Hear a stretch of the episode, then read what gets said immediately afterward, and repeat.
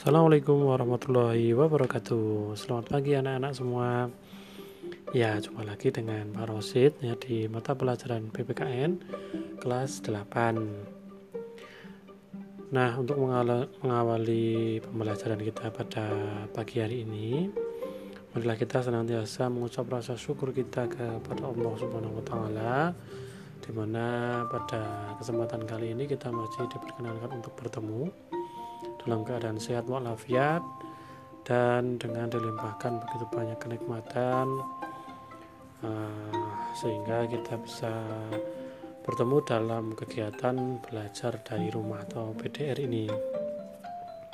Nah, baik sedikit mengulang pelajaran pada pertemuan sebelumnya ya, uh, masih mengenai kebangkitan nasional ya pada tahun 1908 di mana pada waktu itu ya di materi sebelumnya dibahas mengenai uh, pra kebangkitan nasional atau sebelum tahun 1908 ya pada saat 1908 dan pada saat atau pada saat uh, kebangkitan nasional ya. Jadi kita perlu diingat bahwa pada saat kebangkitan nasional yang menjadi ciri utama dari kebangkitan nasional adalah berdirinya organisasi Budi Utomo ya meskipun pada waktu sebelumnya itu sudah ada organisasi-organisasi yang sudah berdiri uh, tapi yang menjadi tonggak utama tonggak uh, pilar utama dari kebangkitan nasional itu adalah uh, Budi Utomo ya di mana uh, yang menjadi penggagasnya atau yang menjadi uh, apa namanya man of the match-nya itu ya orang menjadi pokok di dalam berdirinya Budi Tomo itu adalah Dr. Wahidin Sudirosodo ini adalah seorang dokter ya kemudian kita kenal adanya Dr. Sutomo juga yang menjadi pendirinya juga ya jadi penggagasnya ayo kita mendirikan sebuah organisasi itu namanya penggagas ya yang uh, di Budi Utomo ini di disebutkan Dr. Wahidin Sudirosodo dan pendirinya itu adalah Dr. Sutomo. Nah, dinamakan organisasi Budi Utomo di mana organisasi ini memiliki eh, apa namanya tujuan ya perbaikan untuk perbaikan pendidikan dan pengajaran ya tapi juga uh, tidak menutup kemungkinan ada Eh, melaksanakan gerakan-gerakan yang bersifat politik. Ya jadi meskipun mereka dokter tapi mereka juga memiliki keinginan untuk uh, berpolitik dan uh, melakukan pendidikan kepada uh, masyarakat di sekitar mereka. Nah selanjutnya uh, di mana tahapan-tahapan setelah kebangkitan nasional ya setelah itu muncul organisasi-organisasi terpelajar setelahnya ya di mana ada serikat Islam atau serikat-serikat Islam ya kan. Terus uh, bermunculan Indonesia Party juga ya kan. Kemudian ada uh, apa namanya Indonesia Party itu kemudian dan masih banyak lagi ya eh, organisasi-organisasi uh, yang uh, berdiri setelah adanya Budi Utomo. Nah Kemudian muncul organisasi-organisasi kepemudaan ya, seperti yang kita tahu ada ada yang Java, yang Sumatera ya. Ada perkumpulan-perkumpulan remaja-remaja atau pemuda-pemuda di daerah-daerah. Nah, eh, pada saat itulah ya kan untuk mewadahi eh, pergerakan-pergerakan yang bersifat kedaerahan itu maka ada diadakan kongres pemuda yang pertama ya kan itu menjadi cikal bakal uh, sumpah pemuda nantinya.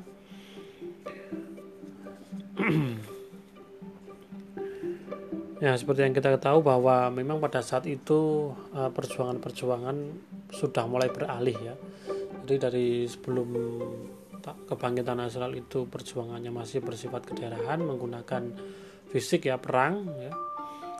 Uh, namun sering sekali kalah karena memang uh, tidak terorganisir dengan baik dan apabila raja atau pemimpinannya mati maka uh, perlawanannya akan selesai ya. Nah kemudian beralih setelah pasca uh, kebangkitan nasional maka dengan adanya organisasi-organisasi pergerakan yang bersifat politik maka uh, perjuangannya lebih terorganisir lagi ya ada regenerasi ketika jadi kalau ketika uh, pemimpinnya atau ketua organisasinya ini meninggal maka perjuangan akan dilanjutkan oleh generasi berikutnya nah kita masuk ke bab yang kedua atau bab kelima di kelas 8 ini ya di semester kedua ini uh, Sumpah Pemuda dalam Bingkai Bhinneka Tunggal Ika. Nah, kalian bisa membuka halaman 19 ya, buku pendamping kalian. Di poin ketiga ya di uh, setelah mempelajari materi ini kalian diharapkan dapat menjelaskan arti dan makna Sumpah Pemuda. Jadi apa itu Sumpah Pemuda dan uh, maknanya apa? dalam perjuangan kemerdekaan Republik Indonesia. Kemudian yang kedua menguraikan secara rinci semangat e, kejuangan pemuda dalam perjuangan kemerdekaan Republik Indonesia dan yang ketiga menjelaskan wujud nilai mak memaknai nilai kejuangan semua pemuda tahun 1928 dalam bingkai Bhinneka Tunggal Ika. Nah, jadi ada tiga poin ya kalian uh, secara kognitif atau secara pengetahuan ada tiga pokok. Yang pertama kalian diminta nanti kita harus memahami apa itu Sumpah Pemuda dan makna dari Sumpah Pemuda. Kemudian yang kedua uh, menguraikan secara rinci ya, bagaimana proses uh, semangat bagaimana para semangat para pemuda kita ya di era tersebut dalam perjuangan kemerdekaan Republik Indonesia. Seperti yang kita tahu salah satu contohnya adalah uh, pahlawan yang masih berusia muda tapi meninggal ya. I. Gusti Ngurah Rai dari Bali itu belum menikah gitu ya. Misalnya masih 30-an tapi gugur di medan pertempuran ya. Ya karena dikenal dengan perang puputannya ya kemudian selain kita melihat eh, kisah-kisah uh, para pemuda di waktu dulu dalam pergerakan kemerdekaan ya e, nanti kita juga wujud nyata atau apa yang bisa kita ambil hikmahnya e, dari peristiwa Sumpah Pemuda itu yang masih relevan e, pada saat ini dan bisa kita terapkan sebagai generasi penerus bangsa ya kemudian kita lanjut untuk pokok yang selanjutnya ya. Seperti yang kalian lihat di halaman 20 itu ada empat gambar pemuda. Di mana empat gambar pemuda itu adalah bukan pemuda biasa melainkan pemuda yang uh, prestasinya mendunia ya. Seperti yang kita ketahui bahwa uh, banyak dari pemuda-pemuda kita yang berhasil menjuarai kejuaraan-kejuaraan internasional maupun menjadi uh, uh, apa namanya tokoh-tokoh penting di di luar negeri ya. Seperti yang gambar 5.1 itu adalah uh, Mbak Griselda Sastrawinata. Mbak Griselda ini dia adalah seorang animator Disney di mana kalian tahu uh, film Frozen 2 itu adalah animatornya yang menggarapnya adalah dia orang Indonesia ya. kemudian ada Shark Moana itu juga Mbak Griselda ini juga kalau nggak salah Tintin juga uh, Tintin juga garapan Mbak Grisel dari beliau ini sungguh sangat luar biasa. Kemudian ada Rio Haryanto di mana dia merupakan pembalap uh, pernah masuk ke F1 ya, pembalap F1 dari Indonesia. Kemudian yang 5.3 itu adalah Iman Usman dan Adamas Belva Devara. Ini Belva ini dulu pernah menjadi uh, staf khusus milenialnya presiden tapi sekarang mengundurkan diri di mana mereka berdua ini merupakan e, pemilik dari ruang guru. Dia e, ruang guru ini sudah mencapai e, aplikasi startup unicorn ya di mana pendapatannya sudah e, hampir triliunan ya. Kemudian yang keempat ini adalah cewek juga pakai jilbab ini namanya Mbak Aris Susanti Rahayu Nah, ini Mbak Aris ini adalah seorang atlet panjat tebing, ya, atlet panjat tebing merupakan juara satu di Asian Games 2018 dan pemecah rekor dunia panjat tebing. Jadi sampai saat ini pemegang panjat tebing tercepat ya putri dipegang oleh Mbak Aris Susanti Rahayu. Kita patut bangga bahwa catatan rekor waktu tercepat ini dipegang oleh anak Indonesia.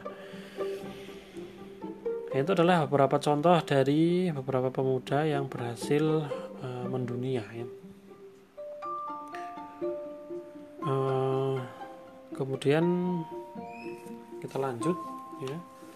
Pembahasan yang pertama apa sih sebenarnya Sumpah Pemuda itu dan maknanya bagi perjuangan kemerdekaan Republik Indonesia dalam perjuangan kemerdekaan Republik Indonesia.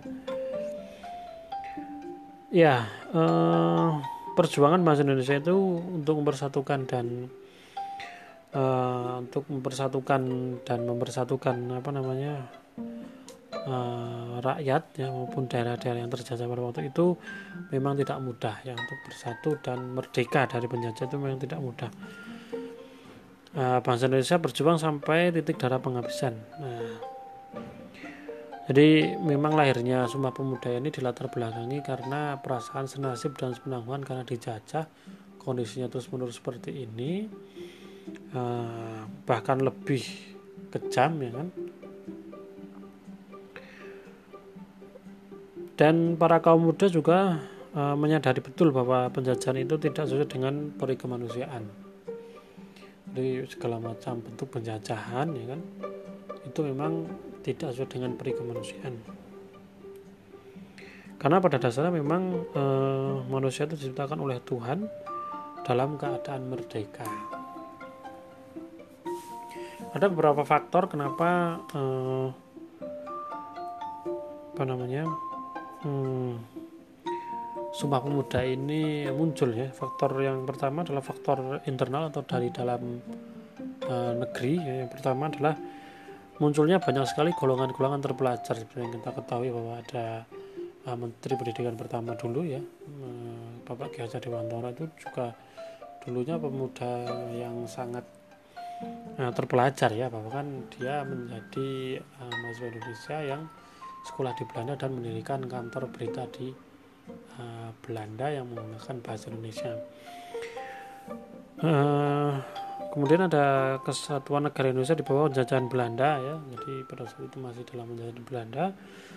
Ya banyak sekali daerah-daerah yang menjadi jajahan Belanda.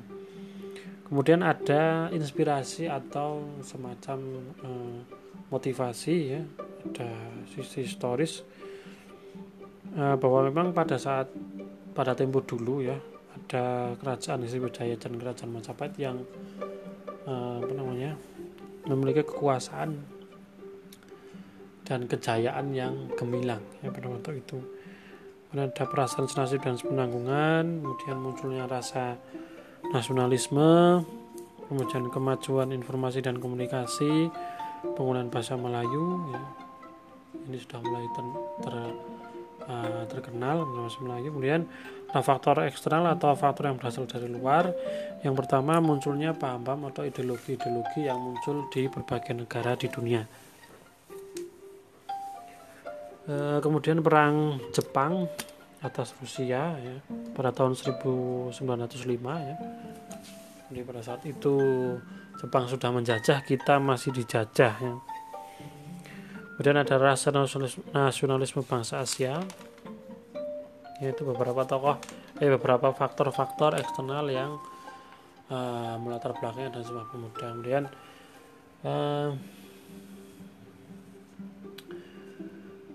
bahwa Sumpah Pemuda ini tidak lepas dari uh, yang setiap tahun kita peringati yaitu pada tanggal 28 Oktober tepatnya di tahun 1928 yang merupakan hasil rumusan dari rapat para pemuda-pemudi atau Kongres Pemuda II Indonesia yang hingga setiap tahunnya diperingati sebagai Hari Sumpah Pemuda.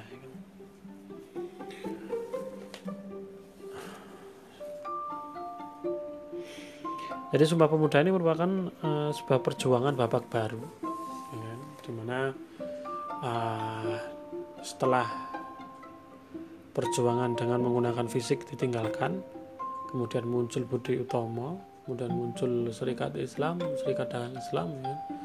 ini Partis kemudian muncul ada organisasi-organisasi kepemudaan uh, di tingkat daerah ada yang Java, yang Sumatera, yang Celebes, yang Sumatera Pon, yang Ambon, Minahasa dan lain sebagainya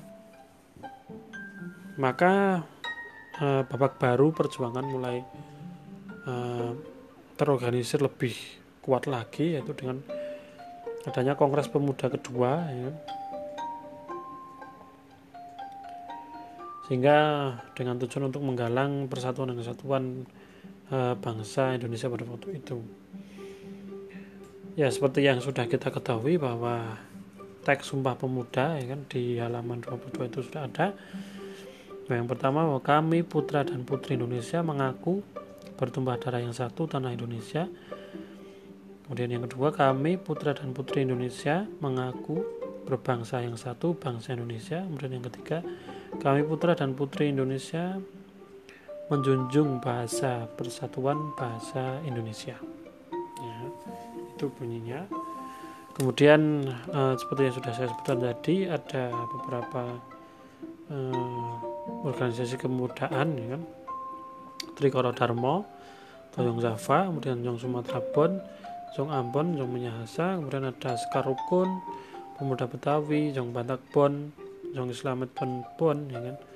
Perhimpunan-perhimpunan pelajar Indonesia. Nah ini PPPI ini menjadi uh, ketua PPPI ini menjadi uh, pimpinan sidang pada Kongres Pemuda yang saat yang pertama ya kan? Ya di Yogyakarta.